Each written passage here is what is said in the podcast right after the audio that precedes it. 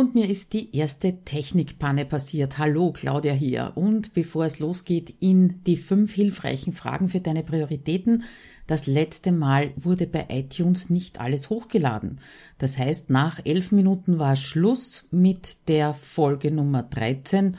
Und äh, ich habe zwar alles aktualisiert, bin aber nicht hundert Prozent überzeugt, dass das wirklich so funktioniert. Das heißt, wenn du die zweite Hälfte vom letzten Podcast, da ging es ja um die Inspiration in Offline- oder auf Offline-Treffen, ja, wenn du das noch horchen möchtest, dann geh bitte auf abenteuerhomeoffice punkt a t null eins drei. Dort ist nämlich ganz sicher alles online. Ja, das war's schon zur ersten Technikpanne, muss auch mal sein. Und wir starten los.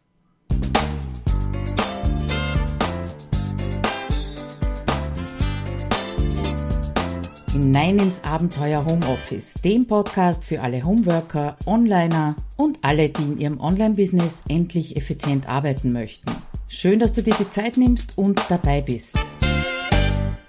Ja, mit dem Thema Prioritäten setzen geht's also in der Einsteigerserie weiter. Die habe ich ja jetzt zweimal kurz unterbrochen, wird aber zu neunundneunzig Prozent das letzte Mal sein und dann sind wir durch mit der Einsteigerserie.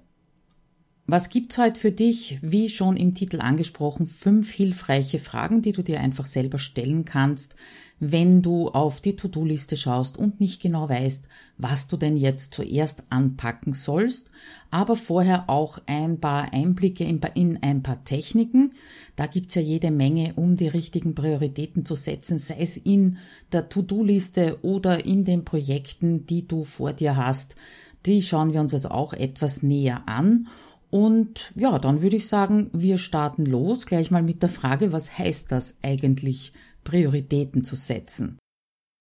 Im Prinzip und unterm Strich, wenn man es ganz genau betrachtet, bleibt nur übrig, du musst Entscheidungen treffen. Und zwar jede Menge, jede Menge, jeden Tag.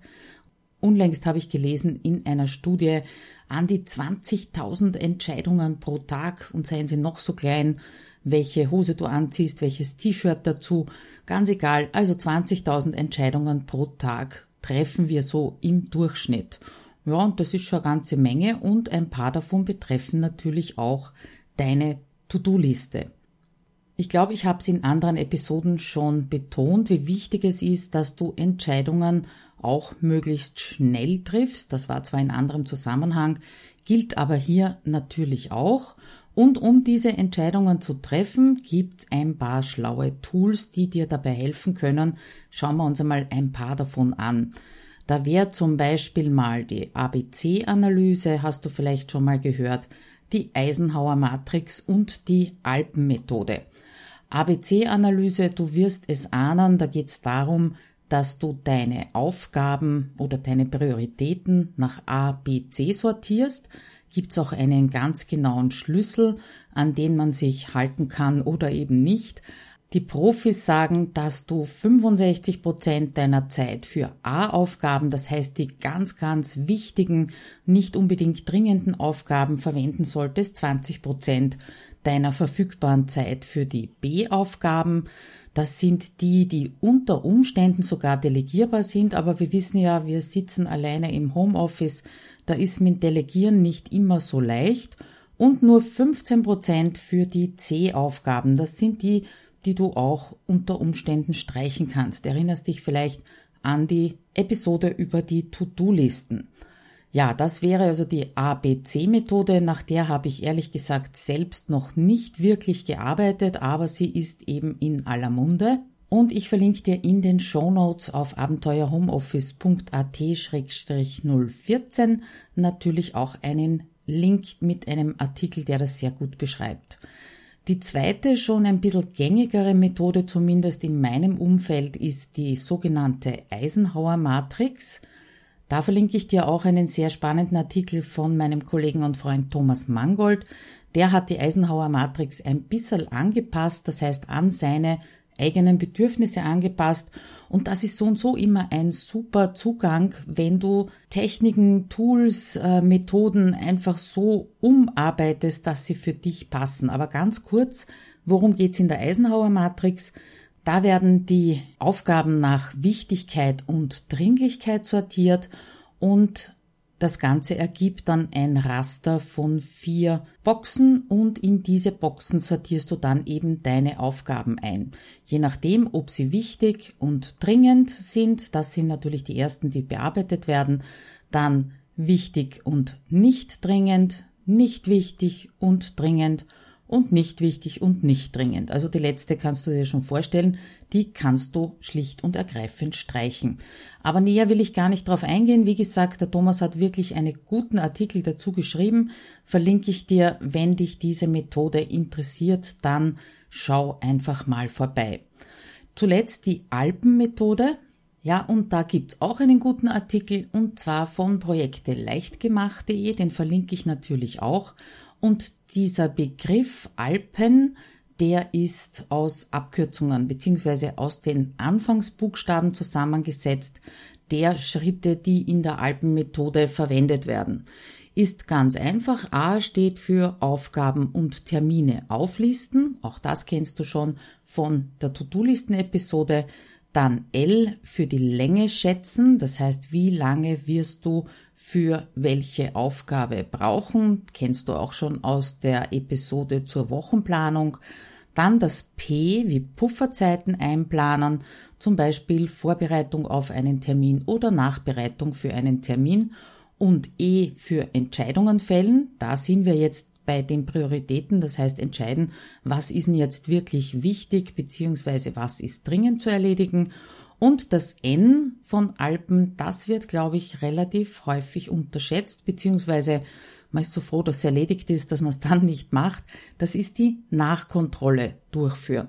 Sprich, habe ich wirklich so lange gebraucht oder war ich schneller durch oder wie könnte ich es denn das nächste Mal etwas effizienter umsetzen? Das ist also die Alpenmethode. Wie gesagt, du bekommst den Link zu einem guten Artikel dazu. So viel also zu den reinen Methoden, die es gibt, um methodisch dran zu gehen, deine Prioritäten in der To-Do-Liste in deinen Aufgaben zu setzen. Ähm, ja, ich würde gern was Grundsätzlicheres noch mitgeben, weil das klingt alles recht einfach. Ich mache da vier Kastel und schreibe hinein. Aber wie gesagt, Entscheidungen treffen, nur auf welcher Basis triffst du diese Entscheidungen?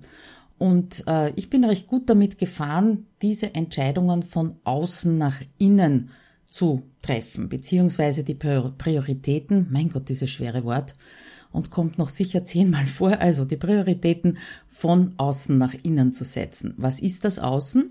Das Außen kann zum Beispiel sein, welche Ziele du mit deinem Business verfolgst, mit deiner Arbeit im Homeoffice verfolgst, ähm, ob das eher Umsatzziele sind oder ist eher das Ziel, mehr Zeit für die Familie zu haben. Ganz in der ersten Folge haben wir auch schon darüber gesprochen.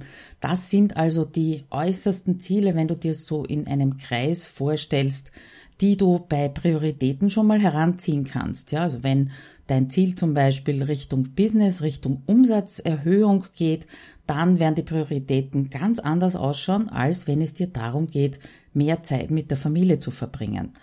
Die zweite Stufe, also ein innerer Kreis, könnte dann sein, dass du dir Ziele gesetzt hast fürs Quartal oder zum Beispiel auch fürs, für das bestimmte Monat. Du könntest das Monat unter ein, ja, ein gewisses Motto gesetzt haben.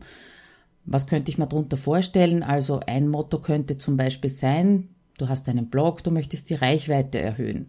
Dann wirst du natürlich deine Prioritäten so setzen, dass du alle Aktivitäten vorziehst und als wichtig einstufst, die dir Reichweite bringen, ja, und die deine Sichtbarkeit erhöhen. Ein anderes Monatsziel könnte sein, dass du ein neues Freebie konzipierst. Dann werden natürlich wieder andere Prioritäten gesetzt. Also du siehst schon, Quartal oder Monat ist dann eine innere Schicht. Ja, und wenn wir das noch weiter herunterbrechen, vor allem dieses Monat, dann bist du auf der Ebene der Wochenplanung. Das heißt, auch für die Woche könntest du dir ein Motto setzen oder so ein dickes Ding dir vornehmen, wo du sagst, genau das muss diese Woche erledigt sein oder möchte ich unbedingt diese Woche umsetzen, um wieder ein höheres Ziel, ein äußeres Ziel zu erreichen. Ja, und wenn wir schon bei der Woche sind, dann ist der ganz innerste Kern natürlich der Tag. Das heißt, jeden Tag wieder die Entscheidung, die du triffst, was ist heute Prio eins? Welches sind die drei Top-Dinge, die ich heute erledigen möchte? Welchen Aufgaben gebe ich die Priorität, je nach Ziel wieder, äh, und möchte sie eben heute erreichen, damit ich Hakel machen kann und im Endeffekt dann natürlich auch die höheren Ziele erreichst. Dass es nicht bei diesen Top drei bleibt und dass du natürlich viele, viele Kleinigkeiten äh, zwischendurch, beziehungsweise hoffentlich nicht zwischendurch, sondern in gewissen Zeitblöcken erledigst, ist ganz klar. Aber um auf diese Top drei deines Tages zu kommen, hilft dir eben diese Prioritätensetzung.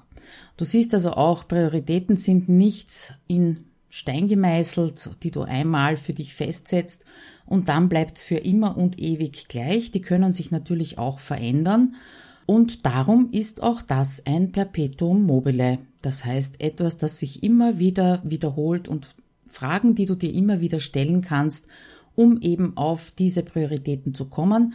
Davon habe ich mal fünf zusammengesammelt. Das sind die fünf, die mir persönlich auch am meisten weiterhelfen. Okay, welche fünf sind das nun? Ohne dass ich jetzt genau weiß, welche Ziele du hast, ich nehme jetzt einfach mal an, du bist selbstständig, du lebst von deinem Business und dann kann natürlich die allererste Frage sein und der beste Richtwert von den Aufgaben, die jetzt auf der Liste stehen oder die halt in dieser Woche erledigt werden sollen, was bringt mir unmittelbar und direkt Geld in die Kasse? Das kann schon mal ein ganz guter Richtwert sein, wenn du, wie gesagt, davon lebst, von deiner Selbstständigkeit lebst. Ich kann da ein bisschen, bisschen lockerer sein, wobei da muss ich mich an der Nase nehmen. Sollte ich wohl oft nicht so locker sein, aber nachdem ich ja nebenbei noch eine Fixanstellung habe, ist jetzt einmal das Schreiben von Rechnungen nicht unbedingt die Priorität eins. Trotzdem gibt's bei mir die Routine, jedes Wochenende wird die Buchhaltung gemacht und da werden natürlich auch Rechnungen geschrieben. Das heißt, die Frage eins für dich, guter Richtwert, was bringt dir direkt Geld von den Tätigkeiten, die du auf der Liste stehen hast? Zweite Frage, die du dir stellen kannst, die geht so in Richtung Ausschlussverfahren, wenn's gar so viel draufsteht und irgendwie schaut alles ganz fürchterlich wichtig und dringend aus, dann frag dich doch einmal bei jeder einzelnen Aufgabe, was passiert, wenn du das jetzt nicht machst? Lauern da wirklich Katastrophen auf dich? Und in ganz vielen Fällen würdest du das wahrscheinlich mit Nein beantworten. Das nimmt so ein bisschen den Druck raus von den vielen dringenden und wichtigen Sachen. Überprüf vielleicht auch einmal, ob das nicht Termine sind, die du dir selber gesetzt hast und die durchaus keine negative oder keine allzu, allzu negativen Auswirkungen haben. Also die zweite Frage in Richtung Ausschlussverfahren. Was passiert, wenn du das jetzt nicht machst? Wenn die Antwort ist, nichts passiert, dann darf diese Priorität natürlich ein bisschen runterrutschen und nach hinten rutschen, diese Aufgabe. Und dann könntest du dir als dritte Frage die Frage stellen, was davon dient deinem höheren Ziel?